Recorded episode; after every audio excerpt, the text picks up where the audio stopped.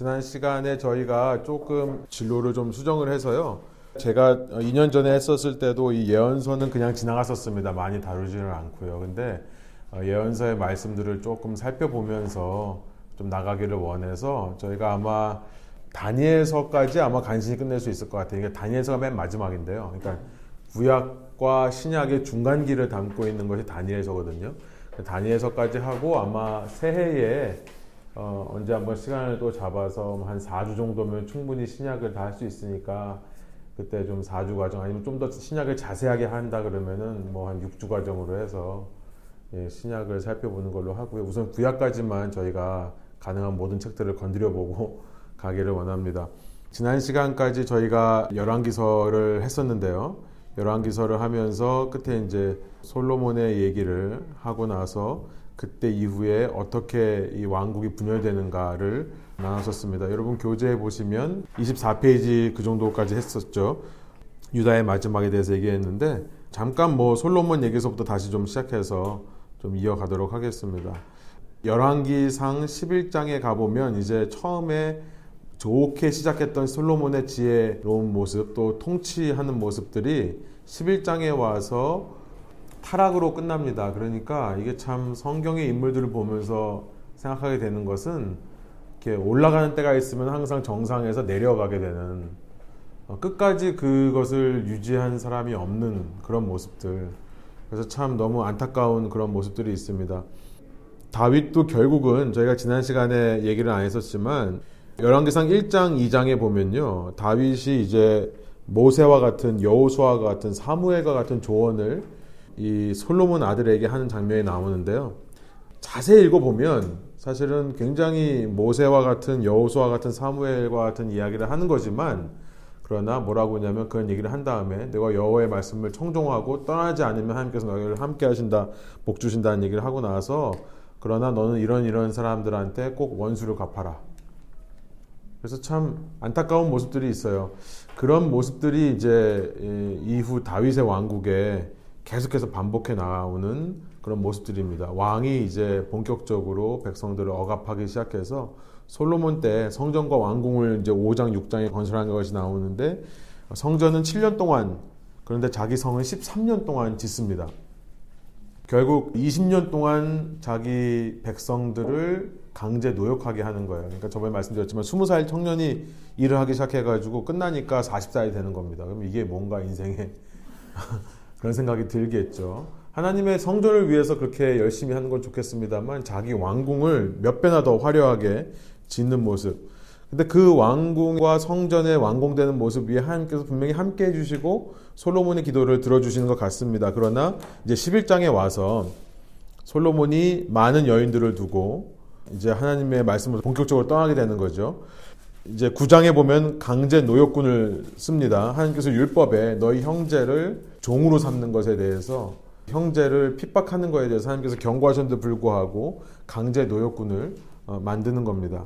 사실 음, 유대인에게 있어서 평생 노비 같은 그런 노예 같은 것은 사실은 없습니다. 그러니까 종으로 섬기는 거죠. 성경에서 말하는 servant와 사실 노예가 다른 겁니다. servant라는 것은 자발적으로 그 집에 어떤 이유에서건 뭐 예를 들어서 경제적으로 어려움을 겪는다든지 뭐 대를 이을 사람이 없어서 홀로 된 과부라든지 이런 사람들이 남의 집에 종으로 들어가는데 그 종이라는 것을 가만 보면 노예라고 너무 다른 겁니다. 자발적으로 섬기는 거고 주인과 함께 거하는 거고 상전이라고 해서 종을 막대할 수 없고 섬겨줘야 되고 또 일정 시간이 지나면은 이제 놔주어야 되는 그런 법들이 있어서 굉장히 다른데요. 강제 노역을 시키는 거죠. 구장에 보면 강제 노역군이라는 단어가 처음 등장하는 겁니다. 그래서 그냥 종이 아니라 이제 노예를 부리는 거죠. 이게 누구의 모습이냐면 옛날 출애굽할 때 이집트 바로의 모습입니다. 그러니까 하나님의 백성이라고 할지라도 그렇게 왕국이 거대해지고 문명이 강해지면은 이런 하나님을 모르는 불신앙에 있는 사람들, 하나님의 왕국에서 제외된 이방인의 모습들을 똑같이 닮아가더라. 믿는 사람이라 할지라도. 그다음에 10장에 가보면 많은 은금과 병거, 기병을 이집트로부터 이제 구하여 오는 그런 것이 있습니다. 11장에 가면 많은 여인들을 후궁을 천명 어, 드립니다. 그러니까 제가 시간 말씀드렸지만 하루에 한 명씩 방문해도 3년 반이 넘는 시간이 걸리는 거죠. 그러면 3년 반 텀마다 왕이 자기와 함께 만나주는데 나머지 그러니까 3년 반 중에 하루 빼놓고는 왕을 못 만나는 거예요. 그럼 나머지 시간은 뭐 할까요? 이제 친정에 전화하겠죠. 친정에 전화해서 하소연을 하겠죠. 그러니까 하소연을 하니까 지금 이제 솔로몬이 정책 중에 하나가 평화를 유지하기 위해서 이방 족속들과 나라들의 왕의 딸들과 결혼을 한 겁니다. 정략적인 결혼이에요. 하나님이 이거 하지 말라고 하셨거든요.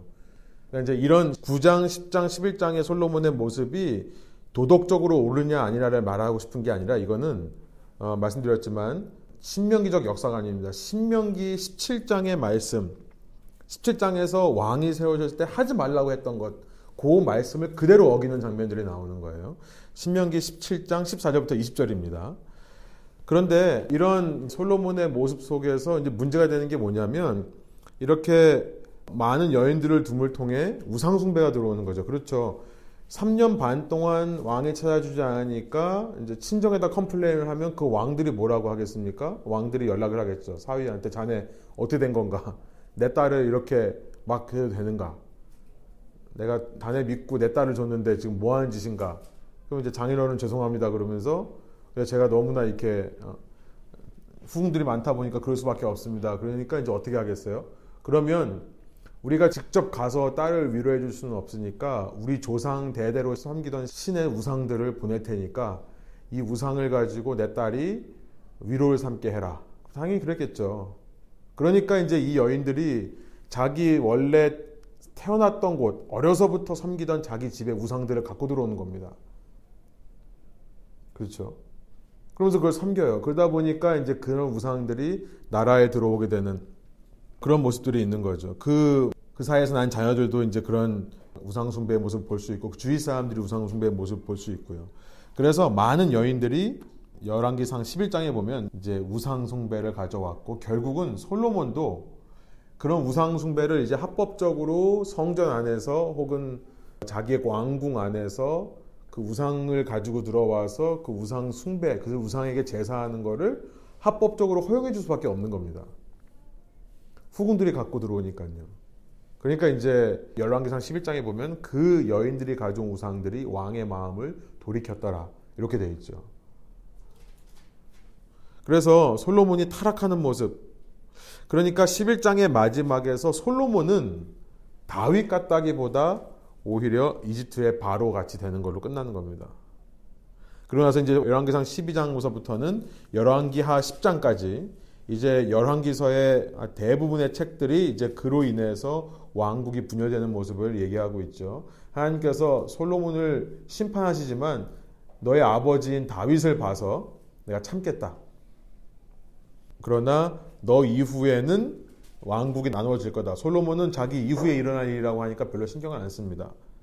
그렇게 왕국이 분열되게 되는데 솔로몬의 아들인 르호보암이라는 사람이 아버지보다 내가 더 강하다는 걸 보여주기 위해서 세금을 더 인상하죠. 사람들을 일을 더 많이 시키는 겁니다. 근데 이제 아버지를 섬겼던 나이 들었던 그 참모들은 당신은 당신 아버지처럼 하면 안 됩니다라고 조언을 했지만 젊은 사람의 조언을 듣고 나서 아버님이 새끼손가락이었으면 당신은 엄지가 되어야 됩니다.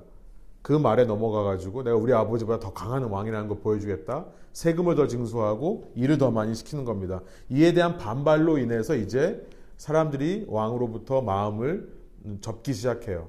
그러면서 이 20년이 넘는 어, 시간 동안에 왕궁과 성전을 건축하면서 이 건축을 이끌던 사람이 있었습니다. 바로 어, 여로보암이라고 하는 에브라임 지파의 사람이죠. 그러니까 말씀드렸습니다만 이 유다 민족과 에브라임 사이의 이 미묘한 갈등은 계속해서 있었던 겁니다. 그런데 마침 그저 제가 말씀드렸죠. 약속의 땅에 들어오면서부터 첫째 루벤도 안 되고 시므온도 안 되고 레위도 안 되고 유다가 장자 역할을 했는데 사실은 어, 요셉 덕분에 이집트로부터 구해진 거기 때문에 요셉의 둘째 아들이지만 장자의 축복을 받은 에브라임. 에브라임이 이 북쪽 지역의 강자가 되고 밑에 남부 지역은 유다가 되는 분열 전부터 그런 갈등이 있었습니다. 그런데 이제 그게 확대가 되는 거죠. 그러니까 우리가 사실은 이렇게 문제가 있잖아요. 그러면 문제가 아무리 작은 오해라고 해도 아무리 작은 갈등이라고 해도 풀어야 됩니다. 이걸 그냥 이렇게 쌓아놓고 있으면 그냥 아 좋은 게 좋은 거다 하고 덮어놓고 있으면 나중에 이상한 데서 터져요. 그런 게 있는 것 같아요. 사람과의 관계도 그렇고 특별히 교회 공동체라는 데가 그런 것 같아요. 작은 갈등이나 작은 그런 분열의 씨앗들이 이게 점점 사람들 사이에 있다가 이게 썩게 되면은 나중에 그 표출이 되는데 그때는 걷잡을 수가 없습니다. 그걸 이제 따라 올라가 보면은 참 너무 작은 거로부터 시작을 하는데요. 사람과의 관계도 그렇잖아요. 오해의 시작, 갈등의 시작이 정말 작은 일로부터 시작을 하는데 그게 쌓이고 쌓이고 쌓여서 어 저 사람은 왜 저러지? 혹시 이래서 그런 게 아닌가? 그러다가 또 그런 일이 반복되면 아 이 사람이 이제 이런가 보다. 그렇게 돼서 이제 나중에 관계가 멀어지게 되는 그래서 이걸 보면서 물론 이제 루어보암이 잘못된 것도 있지만 계속해서 골마 썩어져 왔던 이스라엘의 문제가 있었다는 거 그런 것들을 사실은 그냥 좋은 게 좋은 거다라고 덮어두고 하는 게 능사는 아니고 사실은 그것들을 풀려고 노력을 하는 소통하려고 노력을 하는 어 제가 이제 청년부 청년들은 그게 좀 더 쉬웠어요. 청년들은 이제 말도 안 된 거 가지고 싸우거든요. 예배 끝나고 이제 놀러 가기로 했는데 누구는 볼링 치러 가고 누구는 밥 먹으러 가자. 그래서 볼링 치러 가자고 했던 사람이 가자고 사람들한테 다 했는데 딴 사람이 야 볼링 하지 말고 그 자매는 이미 떠났어요. 볼링장으로. 근데 몰랐죠. 야, 그러지 말고 우리 음식 먹으러 가자. 그래서 다 음식 먹으러 간 거예요. 혼자 볼링장에서 기다리는 거죠. 네, 근데 서로 몰랐어요. 커뮤니케이션 안 됐어요. 근데 이 밥 먹으러 가자고 했던 자매랑 이 볼링 치러 가자고 했던 자매랑 평소에 관계가 가까운 관계가 아니었던 거죠. 평소에 약간 냉랭한 관계, 서로 눈치 보고 자매들은 그런 게 있는 것 같아요. 남자보다 더 심한 것 같아요. 이게 이게 자기 텃세가 있는 것 같아요. 남자도 똑같아요. 남자가 똑같아요.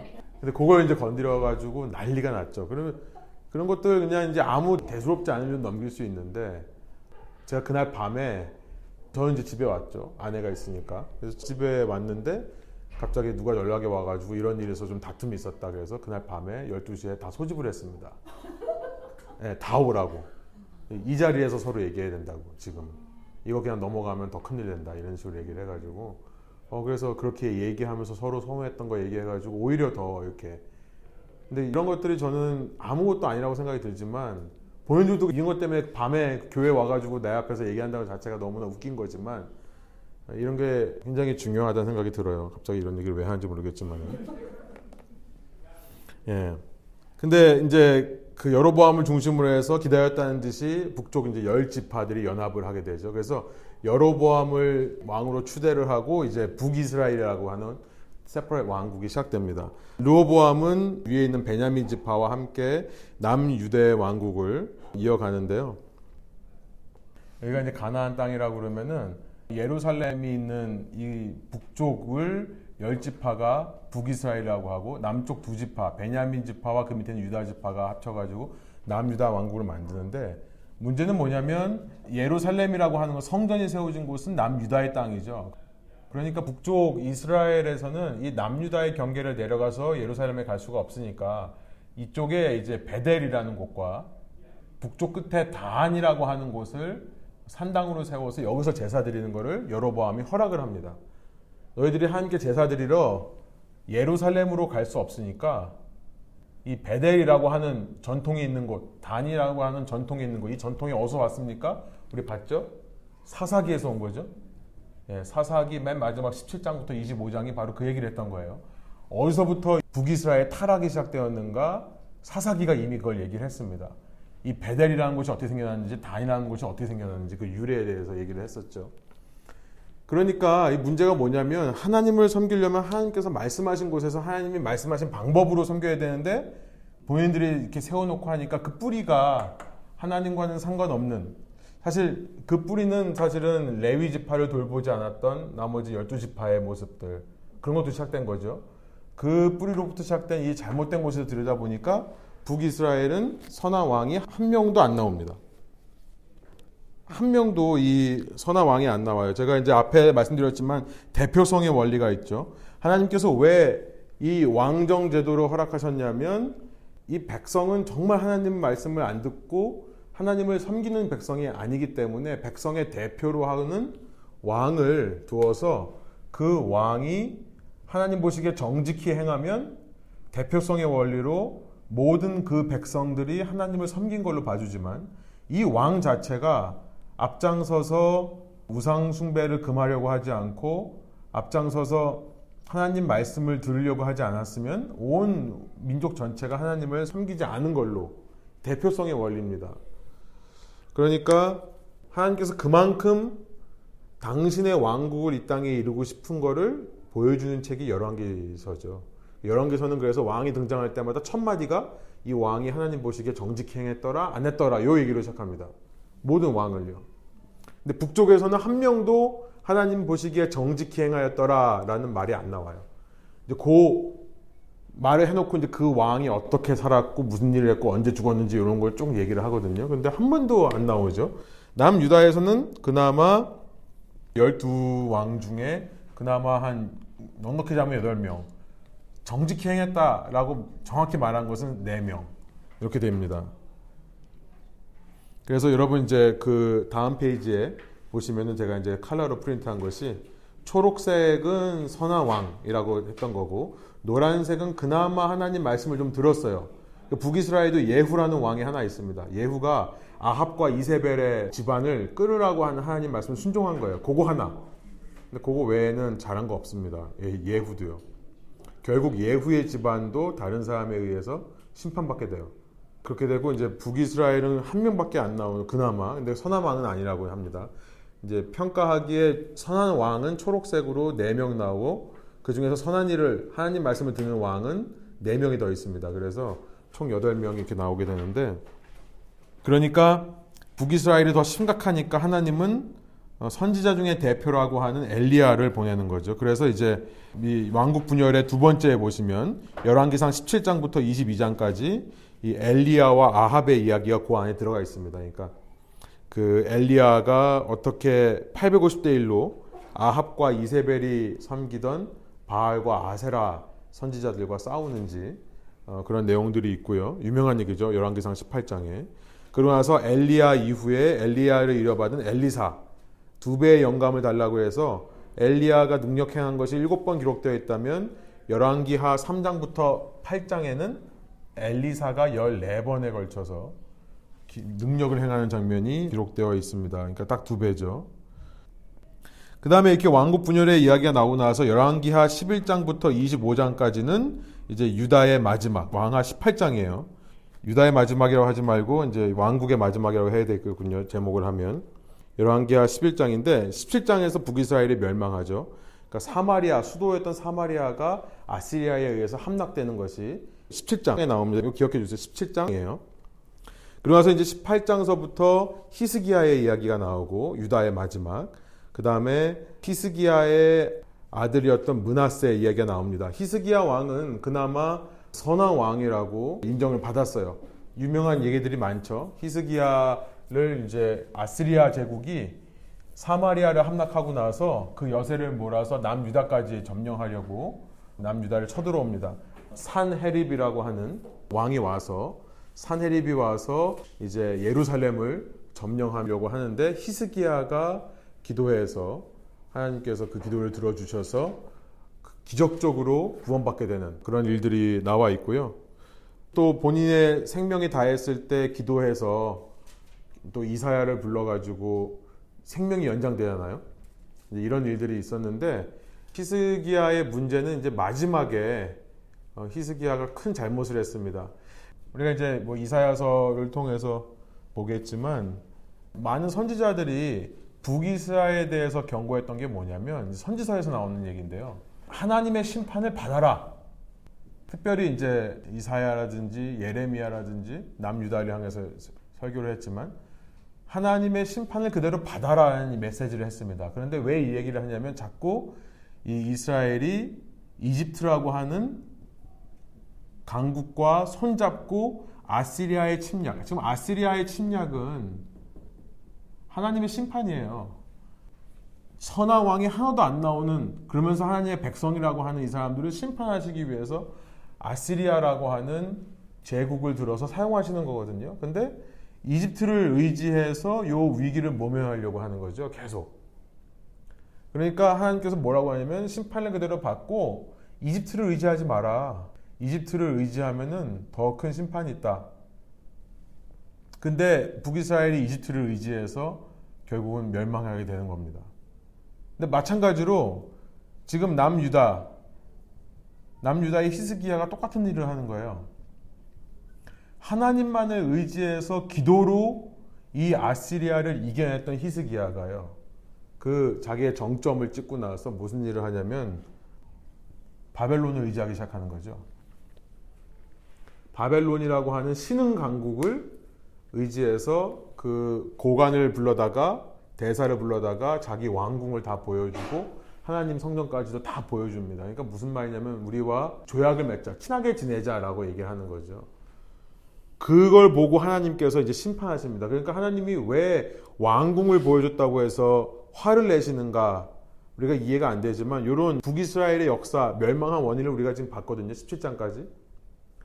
하나님께서 주시는 심판을 차라리 달게 받으면은 오히려 거기서부터 회복이 일어나는데 그걸 피하려고 다른 나라를 하나님 외에 다른 나라를 의지하니까 심판을 받는. 히스기야는 하나님만 의지해서 성공한 사람도 불구하고 또다시 다른 나라를 의지하는 모습을 보이니까 하나님께서 뭐라고 하시냐면 히스기야야 네가 이렇게 했으니까 이 왕국도 네가 이렇게 의지하는 바벨론에 의해서 멸망당할 거다라고 메시지를 주세요. 그런데 히스기야가 뭐라고 합니까? 괜찮아요. 그건 어차피 내 후대에 일어날 일이니까 나는 그냥 나하고 상관없는 일입니다. 그런 히스기야의 모습이 그대로 고스란히 아들인 문하세에게 전해집니다. 그러니까 히스기야를 좋은 왕이라고 평가를 하지만 사실은 히스기야를 보면서 마음이 참 답답한 게 뭐냐면 이 사람이 정말 하나님의 사람이었고 정말로 어, 신앙의 사람이었다 그러면은 이런 아들을 키워낼 수는 없는 거죠. 이게 참 어려운 말씀입니다만 역사상 가장 악한 왕, 이 유다의 역사상 가장 악한 왕을 배출하는 것이 히스기야입니다. 저는 계속 성경을 통해서 같은 메시지가 좀 있는 게 이 신앙의 대물림이라고 하는 게 얼마나 중요한가. 저는 그런 생각을 해봐요. 신앙의 대물림이라고 하는 게 얼마나 중요한가. 우리가 잘 믿고 잘 하는 것도 중요하지만 다음 세대가 신앙을 이어갈 수 있도록 돕는 것이 그게 사실 굉장히 중요한 거다라는 생각을 많이 합니다. 예, 이런 모습들이 너무 많이 나오는 거죠. 그러니까 모세의 손자인 유나단의 모습, 그런 타락한 레위인의 모습, 그 다음에 뭐 많잖아요.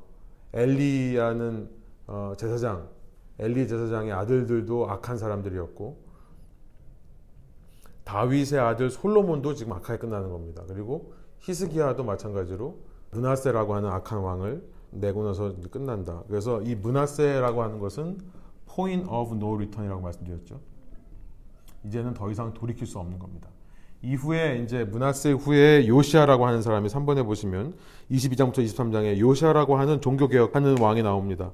그동안 감춰져 있던 하나님의 두루마리를 발견해요. 그러니까 제가 그때도 말씀드렸지만 어, 여호수아서에서 이 하나님의 말씀을 네가 가까이에서 계속해서 묵상하고 이것을 가까이 해라. 여호수아서에서 이 신명기적 역사관의 시작이었습니다. 첫째 책 여호수아 사사기 사무엘 열왕기인데요. 여호수아서 처음에서 그렇게 하나님의 율법책을 가까이 하라고 했던 것이 그동안 침묵하다가 이제 요시아 때에 와서야 하나님의 두루마리를 발견하는 거죠. 그 말씀을 읽자마자 이 왕이 옷을 찢고 통곡을 하고 하나님께 회개를 합니다. 그러니까 이, 지금까지 우리가 이런 말씀이 있는데도 이 말씀을 듣지 않고 살았기 때문에 우리가 이 모양이 됐구나.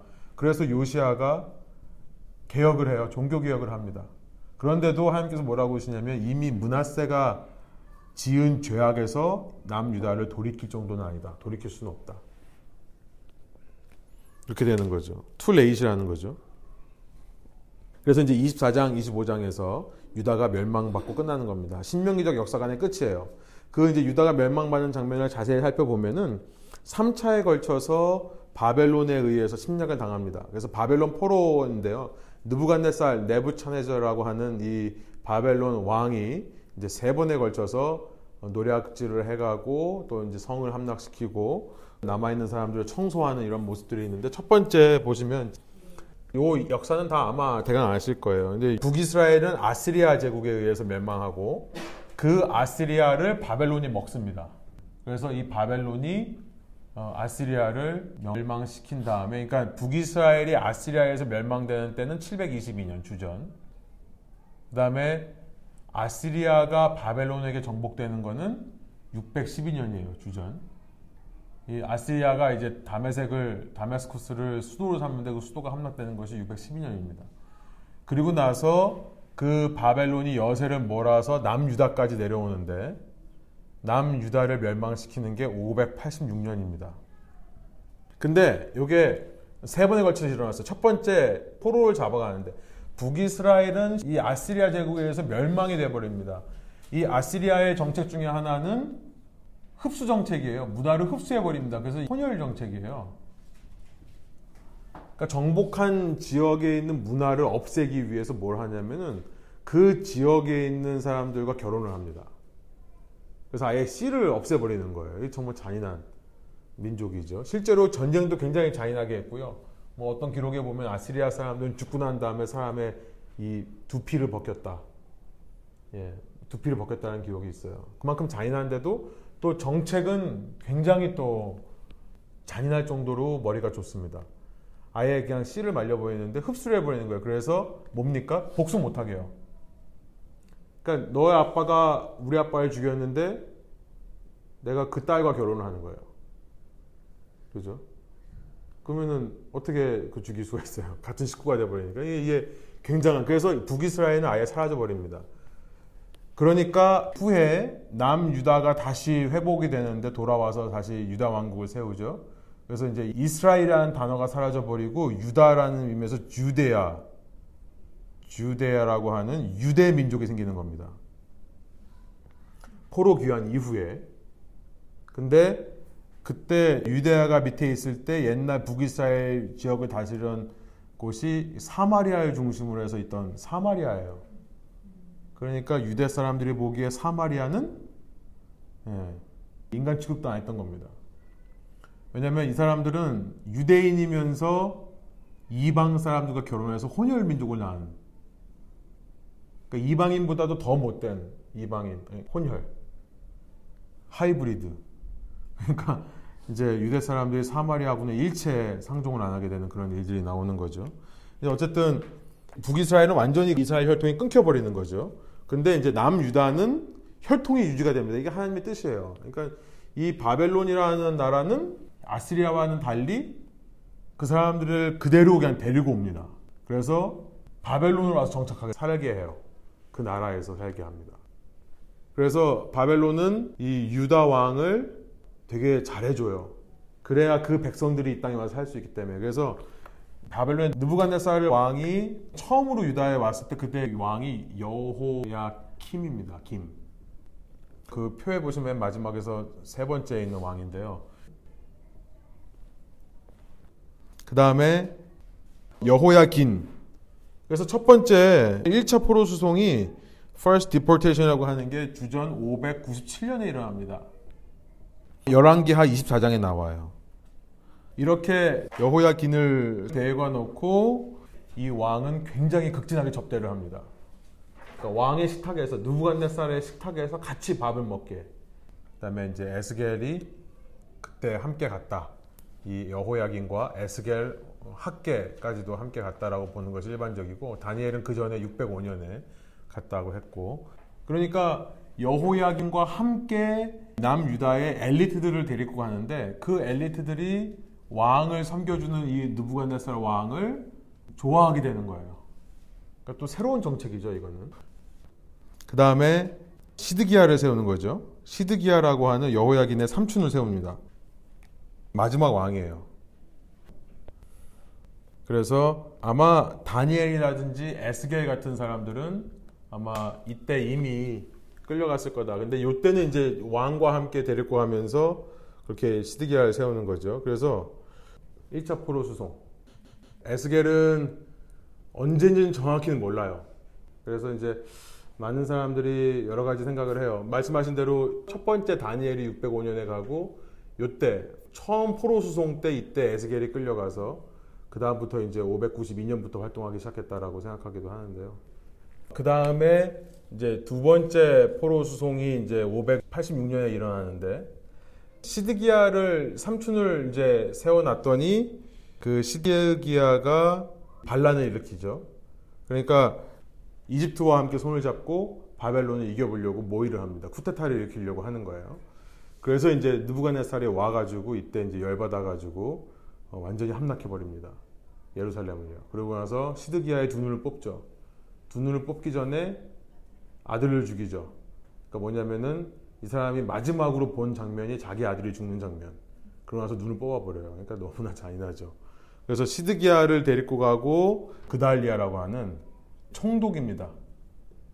더 이상 이제 왕정제를 없애버리는 거죠. 총독을 세우고 총독이 관리하게 한 다음에 느부갓네살 다시 돌아가요 바벨론으로. 그래서 이제 여러분 그 남유다 역사는 시드기야를 마지막으로 끝나는 겁니다. 그달리아는 총독이기 때문에 왕 쪽으로 치지를 않는 거죠. 근데 문제는 뭐냐면 남아있는 유대인들이 이 사람을 좋아할까요? 아니죠. 암살해버리죠. 그달리아를 암살해버리니까 582년에 다시 와가지고 이때 남아있는 사람들 다 데리고 가고 이 땅에 이제 유대인들이 남아있질 않아서 나머지는 이집트로 도망가고 남아있는 사람들을 데리고 이제 오게 되는 이런 장면들이 있습니다. 네. 요게 이제 이스라엘의 역사고요. 자, 여기까지 이제 이스라엘 역사 끝나버리고 우리가 남는 질문은 그러면 신명기적 역사관에서 하나님께서 그 모세와 같은 선지자 그 사람을 세워서 자기의 나라를 회복하신다고 했는데 이러고 끝나버리는 거예요 역사가요. 그러니까 이제 이 책을 읽으면서 사람들이 궁금해할 수밖에 없죠. 이 모세와 같은 선지자는 도대체 언제 나오는가? 그리고 출애굽을 역사로 시작해가지고 약속의 땅에 들어왔는데 다시 약속의 땅에서 쫓겨나와서 바벨론이라고 하는 다른 나라의 또 식민지로 전락해버리는 유대인의 모습. 그래서 여기서 언제 또 exodus가 있을 것인가? exodus가 또 언제 일어날 것인가? 근데 이제는 출애굽이 아니라 출 바벨론이겠죠.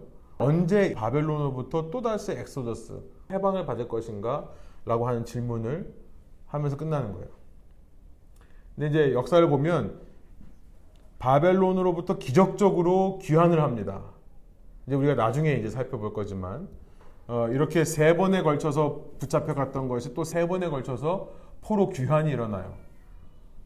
근데 이 포로 귀환이 일어나고 나서 다시 가나안 땅에 와서 정착을 하는데 그때부터는 또 그리스 왕국이 다스리고 그 다음에 또 로마 왕국이 다스리는 그러니까 계속해서 이 exodus가 끝나지 않는 겁니다. 이스라엘은 계속해서 다른 민족의 지배를 받는 나라로 살게 되는 거예요. 그러니까 계속해서 성경이 마태복음 전까지 계속해서 그 질문을 하고 오는 거예요. 이 동일한 질문. 언제 모세 같은 선지자가 나올 거냐? 언제 new exodus가 나올 거냐? 그러니까 신약을 모르는 유대인들은 정말 불쌍한 겁니다. 아직도 이걸 기다리고 있으니까요. 네, 아직도. 그래서 참 불쌍한 거죠. 이제 그 답은 이제 신약에서 나오는 거죠.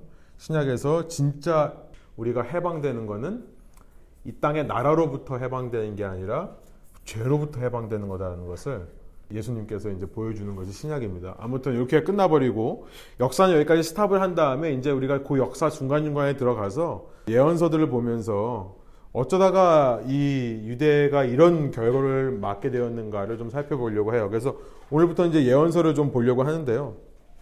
prophetic oracle이라고 하는 예언서입니다. 예언자라고 하는 것은 성경에 보면 세 가지 단어로 표현이 돼요. 첫 번째 호세라고 하는 단어가 있는데 이것은 visionary, 그러니까 환상을 보는 사람입니다. 환상. 이 사람이 호세예요. 그 다음에 두 번째는 어떤 사람이냐면 로에, 로에. 이게 라아라는 동사에서 나온 건데 보다라는 뜻입니다. 그래서 로에라는 말은 seer예요. seer. 한국말은 선견자라고 번역이 되어 있어요. 근데 성경에서 말하는 예언자라고 하는 것은 호세도 아니고 로에도 아닙니다. 이 이제 seer라고 하는 선견자는 당시 사회 문화에 많이 있었던 선견자예요. 그러니까 음, 이방 민족은 고유하게 이런 점치는 사람, 신접하는 사람, 마술사 이런 사람들이 많았거든요. 고대 근동 지방이나 아니면 그리스 로마 문화권이랑 똑같습니다. 그래서 그런 사람들을 항상 씨어라고 했어요. 이건 보는 사람들입니다. 그러니까 이거 뭘 보겠어요? 장래일을 내다보는 사람들이죠. 이런 선견자들이 있었어요. 특별히 아모스서에 보면 아모스서 7장 12절에 보면 아모스가 북이스라엘의 중심 산당 중에 하나인 베델에 나타나 가지고 이 아모스가 계속 심판의 메시지를 쏟아내니까 아마샤라고 하는 당시 제제사장이 이 아모스를 향해서 당신은 선견자다라고 얘기를 합니다. 그러니까 이건 지위를 낮추는 거예요. 당신은 선견자니까 가서 돈이나 받고 이거 가지고 밥벌이를 해라. 그래서 이렇게 되어 있습니다. 아모스 7장 12절에 아마샤는 아모스에게 말하였다. 선견자는 여기를 떠나시오. 유다 땅으로 피해서 거기서나 예언을 하면서 밥벌이를 하시오. 그러니까 당시 선견자라고 하면 그렇게 이 어, 하나님의 메시지를 전하는 선지자와는 좀 다른 그런 의미가 있었어요. 우리가 말하는 선지자라고 하는 것은 나비라고 하는 사람입니다. 나비 외우기 쉽죠. 어, 프라펫 이제 우리가 히브리어 성경 아, 제가 이 말씀을 안 드린 것 같아요. 타낙이라고 하거든요. 타낙 히브리어로 성경을 타낙이라고 합니다. 그래서 이게 참 재밌는 게 T는 토라를 상징하는 거죠. 토라를 나타내는 거죠. 그 다음에 중간에는 N은 네빔입니다. 그 다음에 맨 마지막에는 K가 케투빔이라고 하는 우리가 나중에 살펴보려고 하는 케투빔. 그래서 세 가지를 합쳐서 타낙이라고 하고 이게 유대인의 성경입니다. 가운데 네빔이라고 했죠. 선지서를 네빔이라고 한다고 했습니다. 똑같은 어, 자음이죠. 나비. 둘 다 나바라고 하는 동사에서 나온 거예요. 나바. 나비라고 하는 사람은 환상을 보는 사람도 아니고 선견자도 아닙니다. 물론 나비들도 환상을 보고 선견을 합니다. 대표적으로 다니엘, 에스겔, 스가랴, 이사야. 이 사람들이 대표적으로 환상을 기록한 사람들이죠. 환상도 봅니다. 그런데 환상을 보고 끝나는 게 아니라 나비라고 하는 사람들은 이 나바를 하는 사람들이에요. 나바는 뭐냐면 어나운스입니다. 외치는 거예요. 이 나바라는 말은 선포하다라는 말입니다. 그러니까 그냥 보는 게 아니라 뭘 선포하는 거냐면 하나님의 말씀을 하나님의 말씀을 선포하는 자들이죠. 그래서 출애굽기 7장 1절에 가장 먼저 이 나바라는 동사 나오는데 아론을 가리켜서 모세의 spokesperson 대언자다. 모세를 대신해서 말할 사람 이게 나바라는 동사에서 나온 나비라는 단어입니다.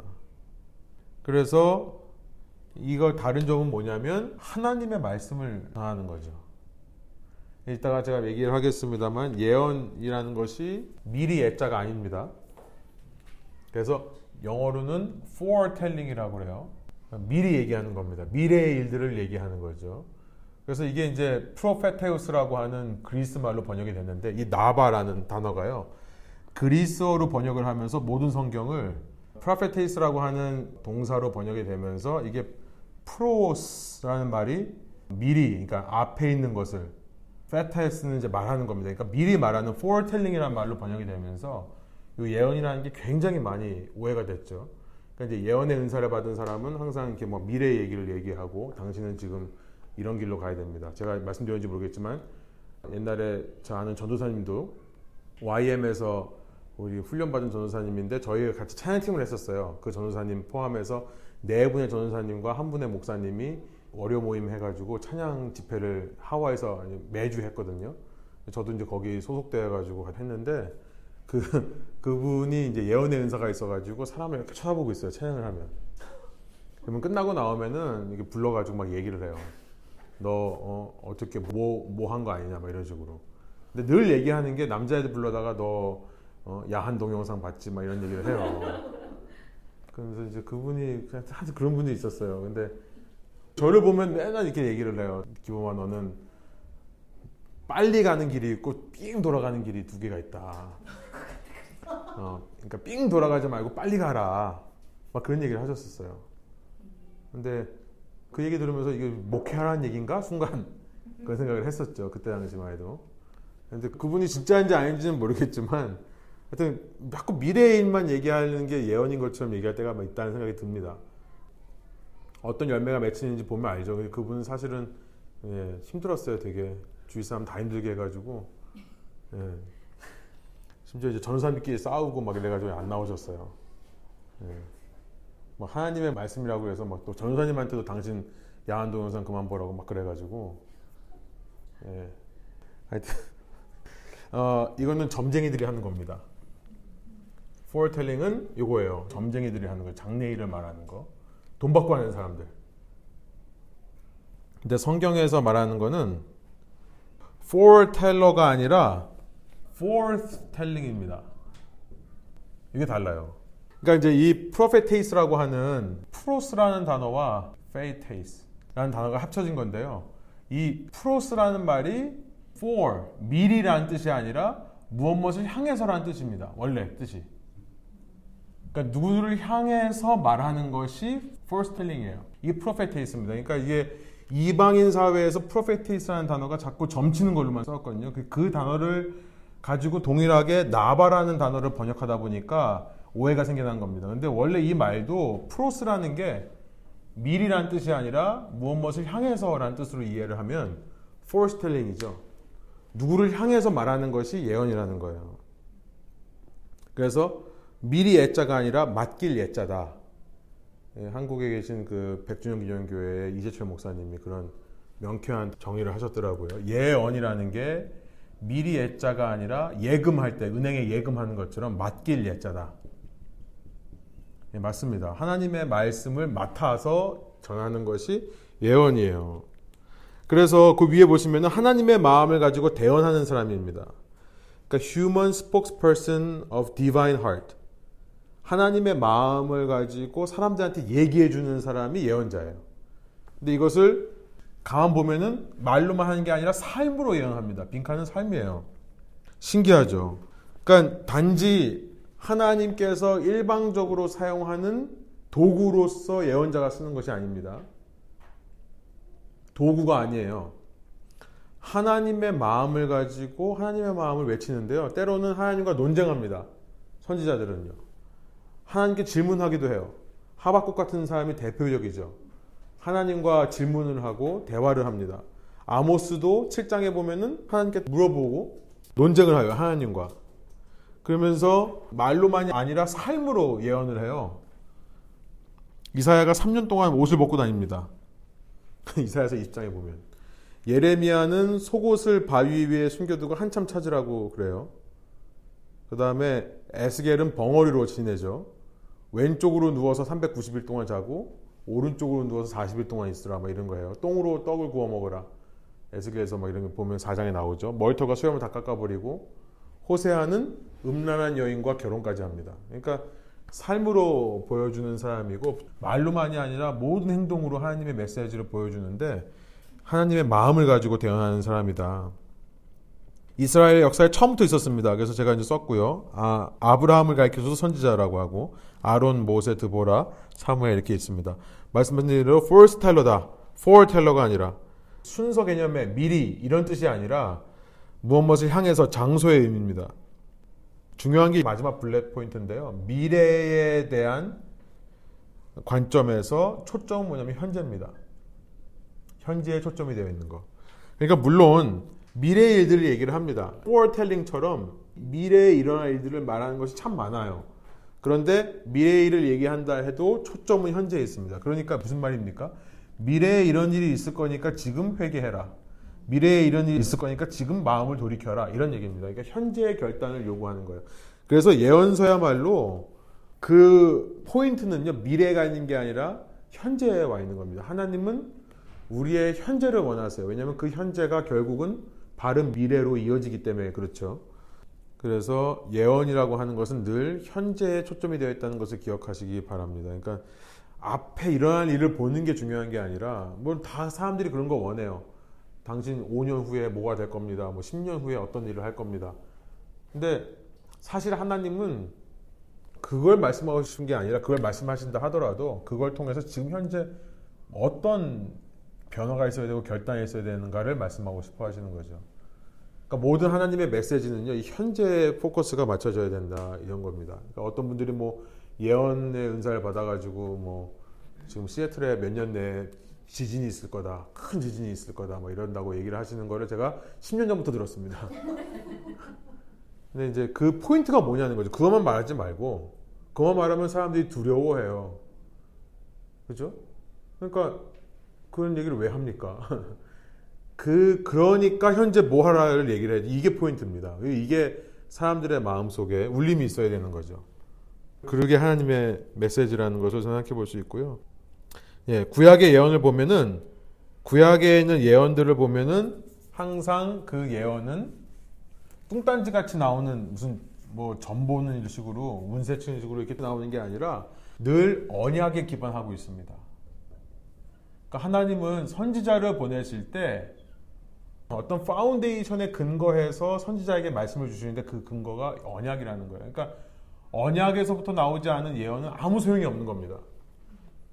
하나님은 항상 먼저 언약을 맺으시고 행하시는 하나님이시기 때문에 모든 선지자의 말은 하나님의 언약을 가리키고 있어요. 너가 하나님과 이런 언약을 맺었기 때문에 이렇게 해야 된다. 그겁니다. 하나님께서 너희를 이집트로부터 구원해 주셨기 때문에 너희는 이렇게 해야 된다. 이렇게 되는 겁니다. 그래서 언약에 기반되고 있는 게 구약의 예언이고요.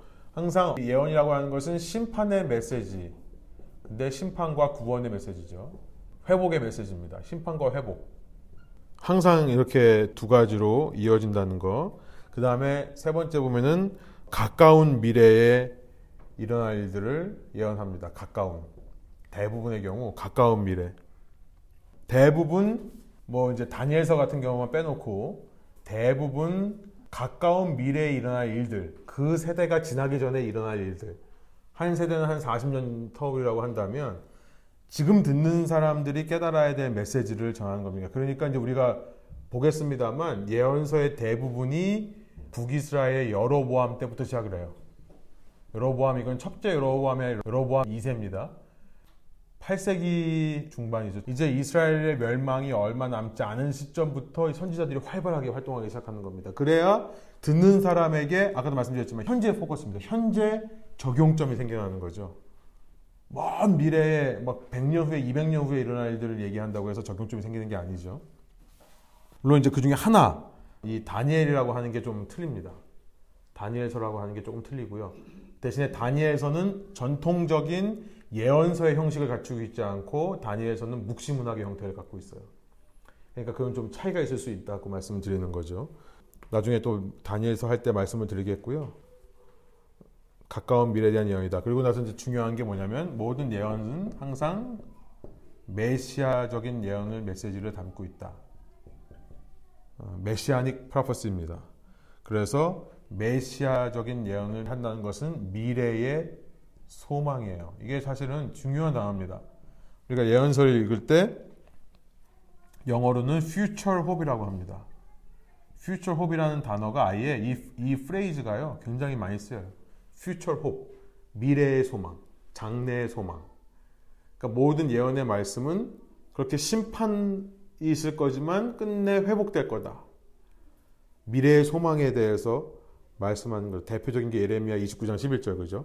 내 뜻은 너에게 미래를 주는 거고 나의 뜻은 너에게 장래의 소망을 주는 거다.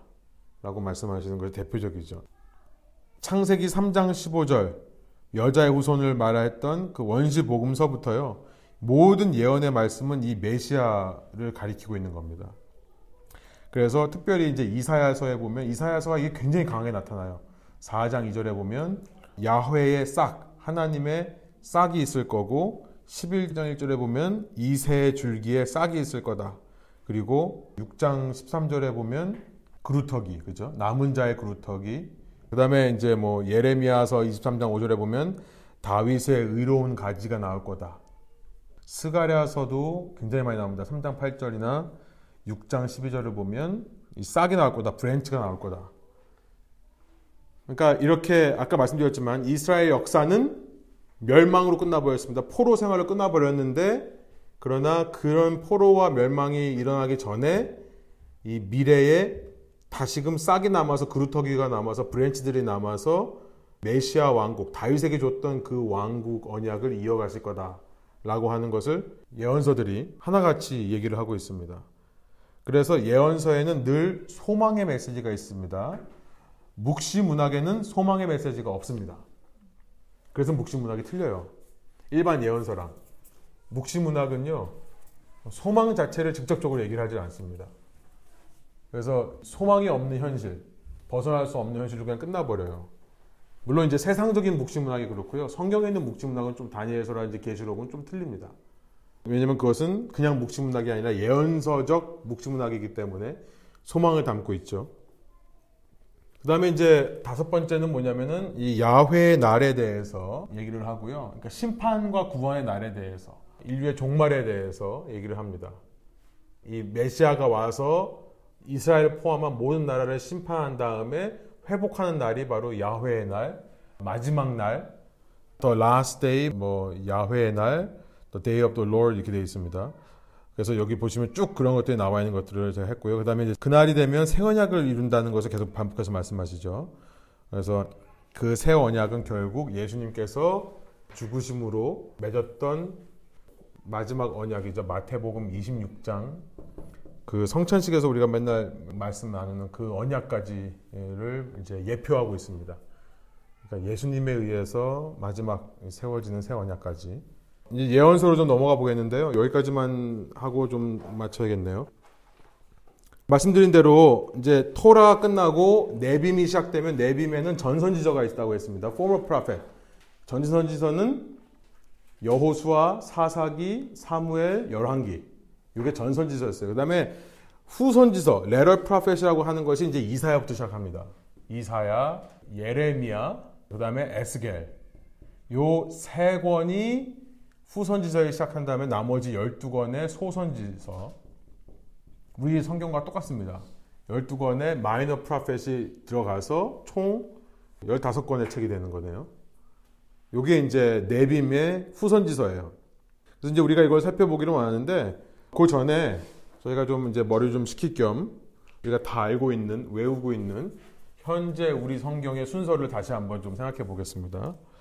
현재 성경은요, 이 예언서가 제가 그때 말씀드린 대로 5 더하기 12 더하기 5 더하기 5 더하기 12 5 더하기 12가 앞뒤에 나오고 가운데 5가 있습니다. 근데 앞에 있는 요 5 더하기 12는 이제 토라와 역사서였고 뒤에 있는 5 더하기 12가 이제 대선지서 소선지서인데요. 요 대선지서 소선지서 메이저 프라펫이라고 그러고 마이너 프라펫이라고 합니다. 아까 전선지서는 former고 later 이렇게 되는 거고요. 요거 순서가 어떻게 돼 있죠? 메이저 프라펫은 그냥 진짜 장수대로 한 거예요. 그래서 가장 장수가 많은 예, 이사야가 제일 먼저 나오고 예레미야 그 다음에 여기다가 예레미야의 부속 아펜딕스처럼 되어 있는 에가를 넣었습니다. 그 다음에 예, 에스겔서와 다니엘서 이렇게 되어 있어요. 우리 성경은 빈칸에다 써주시면 될 것 같아요. 옆에 제가 썼죠. 이사야와 예레미야는 네빔에 속합니다. 히브리 성경으로. 근데 예레미야 애가는 Lamentation. 요거는 원래 네빔이 아니라 이건 케투빔에 포함이 돼요. 나중에 이제 메길로트라고 하는 다섯 개의 두루마리. 메길로트라고 하는 다섯 개의 두루마리는 제가 이거 반복하는 이유는 여러분께서 좀 친숙해지시라고 하는 건데 다섯 개의 두루마리인데요. 처음에 아가서, 룻기, 에가서, 예레미야 에가입니다. 그 다음에 전도서, 그 다음에 에스더. 이 다섯 권의 책이에요. 근데 유대인의 큰 절기마다 암송했던, 외웠던, 읽었던 책들입니다. 이거를 메길로트라고 하는, 메길로트란 말이 두루마리라는 뜻이에요. 메길로트라 부르는데 이거는 케투빔, 나중에 이제 포함되어 있는데, 이 아가서는 Song of Songs. 그러니까 이거는 사랑의 관계. 그래서 6월절에 읽었습니다. 6월절이 가장 큰 명절이죠. 그 다음에 룻기는 곡식 추수, 이삭 죽고 막 이런 추수가 있어서 오순절에 읽었습니다. 오순절이 추수 타임이거든요. 그 다음에 애가는 성경에 나와 있지 않은 절기인데 대속죄일이라고 해서 정확히 말하면 대속죄일이 아니라 앱스 나인트라고 되어 있는데 성경에서 말하는 대속죄일은 아니고 슬픔의 날이라고 해야 되나? 이 날이 뭐냐면 성전이 무너진 날이에요. 그 애가는 그때 이제 속죄일, 슬픈 날 그날 부르는 건데 신기하게 유대인들의 계산법인데 성전이 무너진 날과 나중에 이스라엘의 나라를 뺏긴 날 똑같아요. 슬픔의 날입니다.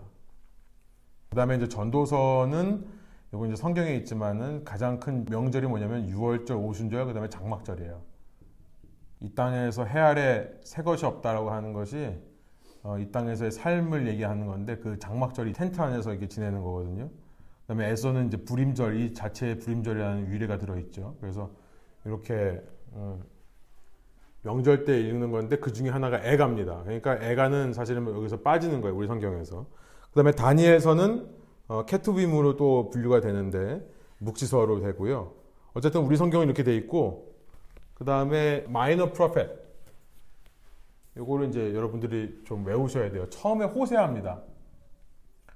호세아서, 요엘서, 아모스서, 오바디아서, 요나서, 그 다음에 미가서, 나훔, 하박국, 스바냐, 학계, 스가랴, 말라기. 그래서 여기 점선이 이렇게 돼 있죠. 여기는 이제 포로 귀환 이후에 활동했던 선지자. 이렇게 되어 있습니다. 그래서 여러분들이 한번 이름을 써보시고 이걸 좀 외우시면 좋을 것 같아요. 근데 저희는 좀 시대별로 예언서를 보려고 합니다. 크로놀로지컬 오더로 우리가 좀 보려고 하는데요. 그래서 시간대별로 분류하는 것은 뭐 신학자나 혹은 목회자마다 다 조금씩 달라요. 그래서 어떤 분한테 하면 어느 책이 먼저라고 어떤 사람은 어떤 분이 먼저라고 하는데 저도 하나의 그런 의견을 제시하는 거니까 여러분이 혹시 이미 알고 있던 것과 좀 연대기가 다르다고 하면 그냥 좀 다르게 생각하나 보다 하는데 저는 이 순서에 어느 정도는 거의 확신이 있습니다. 그래서 시대별로 제가 좀 나눠봤어요. 주전 8세기 주황색으로 표시했습니다. 그러니까 이제 앞으로 저희가 각 책을 볼 때마다 그 책이 주황색으로 되어 있으면 이건 아 8세기구나 이렇게 생각하시면 돼요. 뒤에 보시면 이사야서를 제가 이제 처음에 집어넣었는데 왜냐면 이게 네빔의 첫 번째 책이니까 저희가 이제 시간 순서로 한번 정리를 한 다음에 우선은 히브리어 성경 순서로 한번 보려고 합니다. 그래서 이사야서가 대표적인 선지서예요. 사실은 선지서 중에 선지서라고 저는 생각하고 이사야서가 구약의 복음서다라고 생각합니다. 그래서 이거 먼저 보려고 그래요. 신약 저자들이 무려 400번이 넘게 이사야서의 말씀을 인용합니다. 그러니까 이 이사야서에 굉장히 많이 의존하는 게 신약이에요. 그래서 이 이사야서가 너무나 중요하기 때문에 첫 번째 이렇게 나오는데 그것도 보시면 이렇게 주황색으로 되어 있죠. 주황색이면 8세기다. 그다음에 밑에 보시면 주전 7세기는 빨간색입니다. 이제 빨간색으로 되어 있으면 아, 이건 주전 7세기다. 그다음에 파란색은 주전 6세기고 초록색은 주전 5세기. 그다음에 이제 맨 마지막에 보면 요엘은 퀘스천 마크 3개 있는데 이건 뭐냐면 연대를 알 수 없습니다. 요엘은 정확한. 그런데 대부분 사람들이 예루살렘이 멸망한 포로 시대 혹은 포로 시대 이후에 쓰여졌을 거다라고 추측을 합니다. 그래서 이제 586년 예루살렘이 함락한 그 이후의 시점일 거다. 왜냐하면 그 내용이 하나님의 영으로 회복되는 것을 메시지를 전하고 있죠. 요엘 선지서가. 그래서 그렇게 하고 있다 그러면은 저희가 이제 좀 분류를 해보긴 하는데 여러분 참고로 주전 8세기라고 하면 몇 년서부터 몇 년까지를 8세기라고 하시는지 아세요? 800년에서 예, 701년까지 이거를 주전 8세기라고 합니다. 그러니까 이제 대부분은 7로 시작하는 거예요. 7로 시작하는 거는 8세기다. 이렇게 생각하시면 될 것 같아요. 주전 8세기에 다섯 권의 책이 있습니다.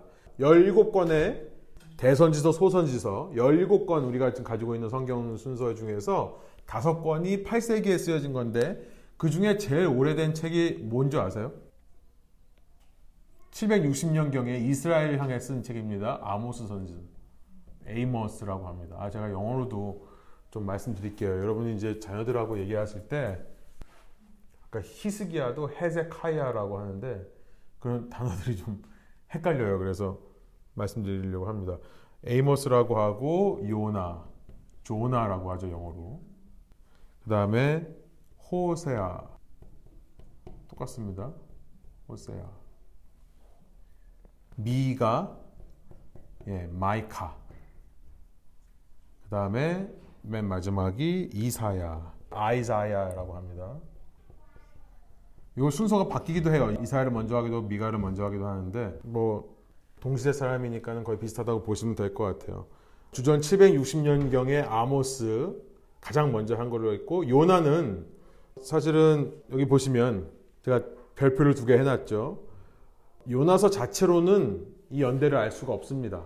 열왕기하 14장 25절에 보면은 이때가 대략 요나가 활동했던 시대와 비슷하다는 것을 우리가 알게 돼요. 여로보암 2세 때 활동한 겁니다.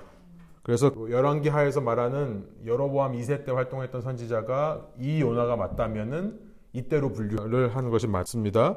그렇게 안 보시는 분들도 꽤 많아요. 근데 저는 이제 그 요나라고 생각해서 여기다 집어넣은 거죠. 여러분이 이름을 외우실 때 나자가 들어가는 거는 두 가지가 있습니다. 요나, 나훔. 요나와 나훔 이어지죠. 요나훔. 요거는 어디를 향한 예언이다면 아시리아를 향한 예언이다. 니누웨. 니누웨를 향한 예언이 나가 들어갑니다. 그러니까 요나는 아시리아의 수도였던 니누웨. 어, 그 다음에 나훔이라고 하는 것도 그건 이제 7세기 예언서지만 그것도 마찬가지로 똑같은 나라 아시리아를 향한 예언의 말씀입니다. 요나의 얘기는 너무 잘 알기 때문에요. 많이 다루진 않겠습니다만 그 다음에 이제 호세아가 아모스 이후에 쓰여진 것은 거의 확실합니다. 760년이라고 하면 아모스가 한 755년 정도 이스라엘 향해서 예언된 거다. 그 다음에 이제 유다를 향해서는 그 동일한 시기에 비슷한 시기에 미가와 이사야, 이사야와 미가가 활동을 했는데 아마 둘이 동시대 사람일 거라 생각을 하고 제가 이사야를 아래에다 놓은 거는 이사야가 활동했던 시간이 훨씬 많아 보입니다. 미가보다. 그래서 681년까지로 저는 봅니다. 681년까지 활동하다 죽었다. 이건 제가 이제 이사야서에서 좀 더 말씀을 드리겠고요. 이렇게 좀 여러분이 정리해 주시면 좋겠어요. 아모스라고 하는 사람은 여로보암 2세 때 활동했던 선지자인데 굉장히 전성기입니다. 이스라엘에 아주 잘 나가던 시기였어요. 아시리아라고 하는 나라가 굉장히 성장을 거듭하다가 이때 잠깐 주춤해요. 가장 강대국이고 위협했던 나라가 좀 주춤하니까 여로보암이 다스리던 북이스라엘을 포함한 인근 팔레스타인에 있는 국가들이 안정을 누리고요. 그때 번영기를 누립니다. 그래서 여로보암 2세는 우리가 아모스를 묵상했습니다만 북이스라엘이 가장 잘 나갈 때 했던 예언서예요. 그러니까 이때는 북이스라엘에서 고고학 발굴을 보면 새벽기도에서도 말씀드렸지만 이전까지는 바마리아 안에 집 터각이 일정하게 졌습니다. 집을요. 유대인들은 이게 철저했었어요. 어차피 땅을 분배해서 가지기 때문에 똑같이 소유해야 되기 때문에 집도 똑같은 규모이었습니다. 근데 여로보암 때 이제 이런 집들이 나타나는 거죠. 네 개를 합쳐가지고 하나로 만드는. 그러니까 집터를 보면서 이제 발굴하는 사람들이 아 이때는 정말 잘 나갔던 시기였구나. 부자들이 생겨났던 시기구나. 그러기 때문에 아모스는 부자들을 공격합니다. 아모스서는 사회 정의예요. 모든 메시지가 가진 자, 부유한 자, 그렇게 가난한 자를 압제해서 하나님의 백성이 될 수 있겠느냐? 이제 하나님께서 심판할 거다. 이 사람이요, 요 집을 얻기 위해서 어떤 번모 술수를 섞겠습니까? 가난한 자는요, 이거 그냥 받은 거기 때문에 웬만한 조건 아니면 이거 줄 리가 없어요. 그죠?